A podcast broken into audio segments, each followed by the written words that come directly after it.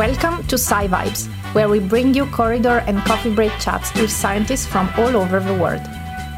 I'm Anna. And I'm Kelsey at the International Center for Theoretical Physics, ICTP, in Trieste, Italy.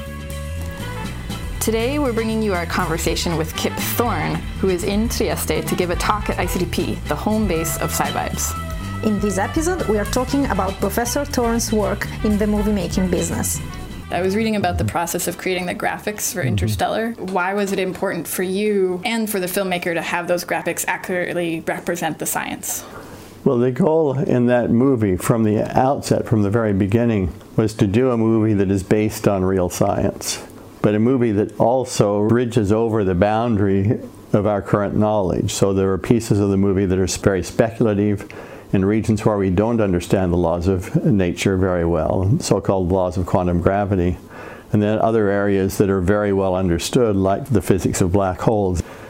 This movie began with what's called a treatment, which is a description of a story, of some characters, and the science that's embedded in the story and how the science is embedded in the story. Treatment that I wrote together with Lynda Obst. She's a movie producer. She was Carl Sagan's partner on Contact. So we started the movie, and she is a rather powerful person in Hollywood. She brought on the Nolan brothers to write the screenplay and make the movie. They changed the story very, very much. It's their story in the end. They kept all of our science and added some additional science uh, in consultation with me. They came on, they joined us on the project because they wanted to make this kind of a movie. So you talked about how the writers changed the story. How much for you is too far?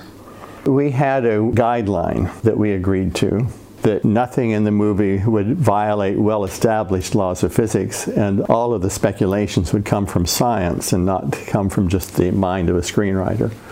And Christopher Nolan agreed to that so long as it did not get in the way of making a great movie. But in practice, what that meant was that when any fundamental issue in physics was coming into play, we would brainstorm together to find a way that was compatible with the laws of physics to the extent we understand the laws of physics, to find a way to incorporate it properly into the film. And so it was a truly collaborative effort on making sure that the physics was done correctly and uh, uh, was properly integrated into the film. He was afraid at the beginning that I would be what he called the science police and I was afraid that he wouldn't respect the science. But uh, within an hour or two of working together, it became clear to both of us that we had the same goals and that uh, we were working together to brainstorm together to find ways to do the science in a really interesting manner. What was the hardest part of adapting technical scientific equations or concepts for the movie or for a lay audience or even for the writers? What was the hardest part? well, there were two separate issues. There were the technicalities of making computer graphics that were accurate and had the high quality that you expect in a Christopher Nolan movie. And for that, we had to develop some entirely new ways of doing simulations. And so it was Oliver James and I. Oliver James was the chief scientist at Double Negative, the uh, computer graphics company that did the movie. He and I and the artists uh, who worked on it uh, we worked together to develop new ways of doing the simulations that would give the necessary quality of graphics. And we published a 40 page paper in a scientific journal about the new methods that we had devised, and these methods are now being used by the physics community and by the, the movie industry when dealing with light propagating near black holes. It's a very special situation, but we don't work with black holes every day. Yeah. Well, I do, but uh, not everybody but does. Not everybody does. Yeah. yeah. Are you collaborating on any other movies or projects right now? Uh, yes, I have a project where the treatment, in this case, was written by Stephen Hawking, Lynda Obst, my original partner on Interstellar, and me. And uh, this film uh, is moving along, and I would guess it will be out in about three years. So it's just a guess. It's somewhere between three years from now and infinity from now. you never know. You, you don't know. Yeah, yeah, that's great.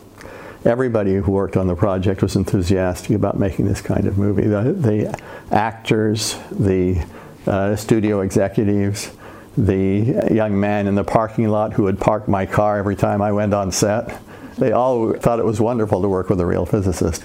So everybody just enjoyed it thoroughly. You can find out more about each episode on our website at ictp.it, and you can subscribe to our podcast for more coffee breaks with scientists.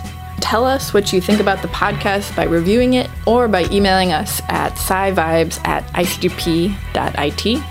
We'll see you next episode.